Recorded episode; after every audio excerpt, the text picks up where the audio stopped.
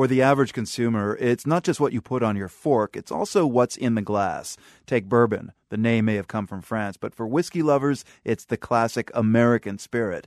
It's the official booze of the U.S. Congress, in fact, and there are laws here about how to make the stuff. Lately, there's been an uptick in bourbon sales around the world, so much so that distiller Maker's Mark recently announced that they had to dilute their recipe to meet global demand. Tom Fisher is a bourbon aficionado and the creator of bourbonblog.com. I was surprised. I have not seen a whiskey do this yet. Isn't this kind of commercial suicide?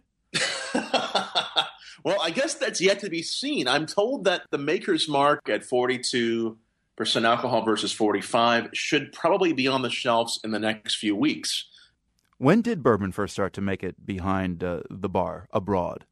I know that it's gotten more popular the last 10 years or so, and the turn back to the pre prohibition popularity of cocktails is another element that I think that has added to that interest in bourbon and the interest in Americana. But I think it's also the flavor. Bourbon's a very approachable uh, alcohol. It's very easy to mix. It's very easy to drink straight. Uh, there's a lot of complexities. There's a lot of differences between bourbon. What are the big export markets now for bourbon? Well, Australia is a big one. Japan is huge. Uh, Europe, Britain, I, I, just about anywhere alcohol is sold, uh, bourbon is pretty popular. But I would say Europe and Australia and Japan are the biggest. American whiskey is the fastest growing category as far as uh, exports in the world. Do, do, you think Maker's Mark just did not anticipate the worldwide popularity of bourbon? Well, I think that a lot of brands are suffering the uh, the same challenge. Wild Turkey has added to their production. Jim Beam has. And you see small craft distilleries like, uh, for example, Breckenridge uh, Distillery in Breckenridge, Colorado. They're making a really fine bourbon. There's some bourbons being made in Texas and New York. So bourbon doesn't have to be made in Kentucky. And because bourbon has become so popular, small craft distilleries are making it all over the country. Is anybody outside of this country trying to make their own bourbon? And have you tasted one that ranks up? you can't actually legally call it bourbon if it's made outside the U.S.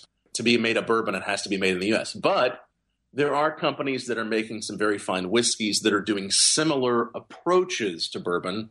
I would say, but I don't think anybody has really gone for that market. They they haven't said we're going to try to make a bourbon, but call it you know something else and call it a bourbon just mm. to uh, you know confuse people.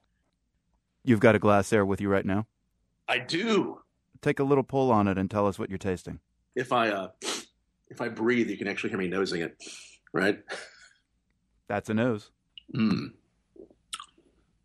Well, on this one, I'm getting some nice cinnamon flavors. And let's be clear, no water, no ice, right?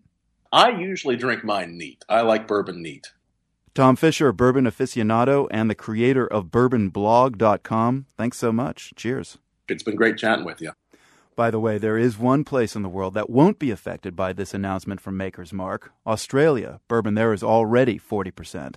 A bit weaker, sure, but that doesn't dilute the enjoyment of one bourbon lover, Matt Rock, a Cajun musician from Rosebud, Australia just love it down south there, you know, sort of all the way from Kentucky down to Mississippi, and uh, just love the culture and the people and the food and the music, and of course the bourbon. Diluted or not, he's in love with bourbon and with the American South.